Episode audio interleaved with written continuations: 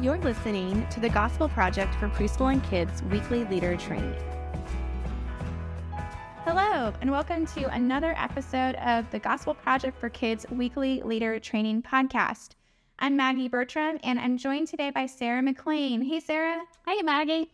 Welcome back for session two of Unit 26. How are you today? I'm doing well. Doing well. Uh, I'm looking forward to another podcast with you. How about you? How are you doing? Yes, I always love having you on the podcast. I'm good.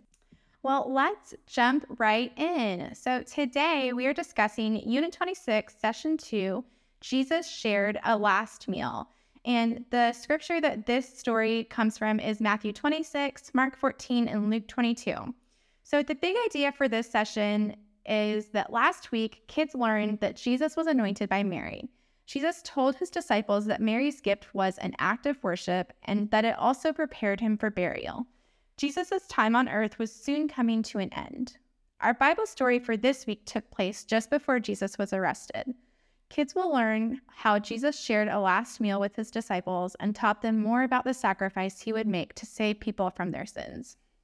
So now we're going to head into the time where we point out different activities, that might need some extra prep or just some extra instructions that might make it a little bit easier. So I'm going to start with the preschool leader guides and then I'll hand it over to Sarah to talk about our kids leader guides. So for younger preschool, there's a welcome activity called Find the Hidden Bread and Cup. Like last week's session, this activity is going to ask you to print the bread and cup printable. So just a heads up, you're going to want to have that printed out before the session, and you're going to want to have that printable hidden around the room before the preschoolers arrive. And again, just a reminder hide them in plain sight so that those preschoolers are able to easily find it and bring it to you. For our older preschoolers, we have an activity called Set the Table. So you can turn this activity into a relay game by giving each team a plate, utensils, and a cup and you can place the copies of the place setting printable on the opposite side of the room and then challenge the preschoolers to match the items to the printable. That'd be fun. And then for preschool worship, there's an activity called Explore Unleavened Bread. And it calls for you to use matzo crackers. And if that's something that you're not easily able to find, don't worry about it. You can also use saltines or buttery crackers like Ritz, and those will work just as well.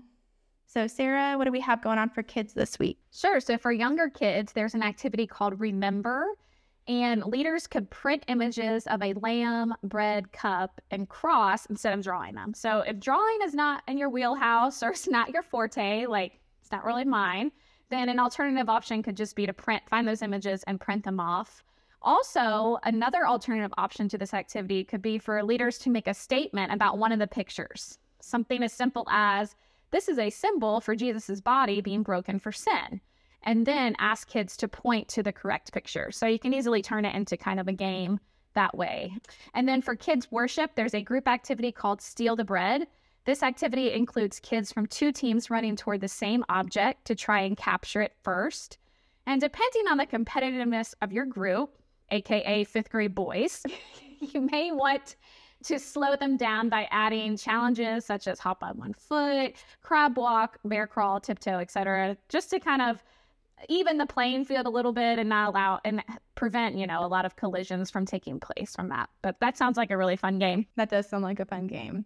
And I would 100% be printing off pictures yes. for the younger kids activity. I, I do not have an artistic bone in my body yeah. as much as I wish I did. I understand. All right, let's head into our last part and where we talk about what we are excited about for this session. And Sarah, why don't you start us off and talk about what you're excited about or what stands out to you about this session? Sure. So I'm just excited for kids to learn more about the Lord's Supper. I think it's a great opportunity for kids to kind of understand the how and why behind it. You know, a lot of times we have our kids come into worship service with us, and so they may have observed this, but really don't understand why we're doing this and, and why it's so important. So it's also a great opportunity to delve into a gospel invitation as the Spirit leads. Always being sensitive to, you know, where your kids are at in your class spiritually and praying for them, allowing the Holy Spirit to kind of speak into the moment. And if there is an opportunity for kids to kind of want to know more about, well, you know, why did Jesus really do this for me? Then kind of allow that to have its place in those moments.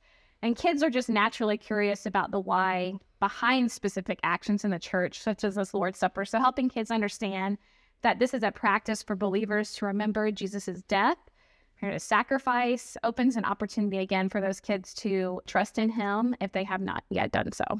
That's a really, really great reminder, Sarah. Yeah, I love that kids are getting to see throughout this unit and the next the order of events of Holy Week, but also that we're spending an entire week focusing on the Lord's Supper. I think that that's really important.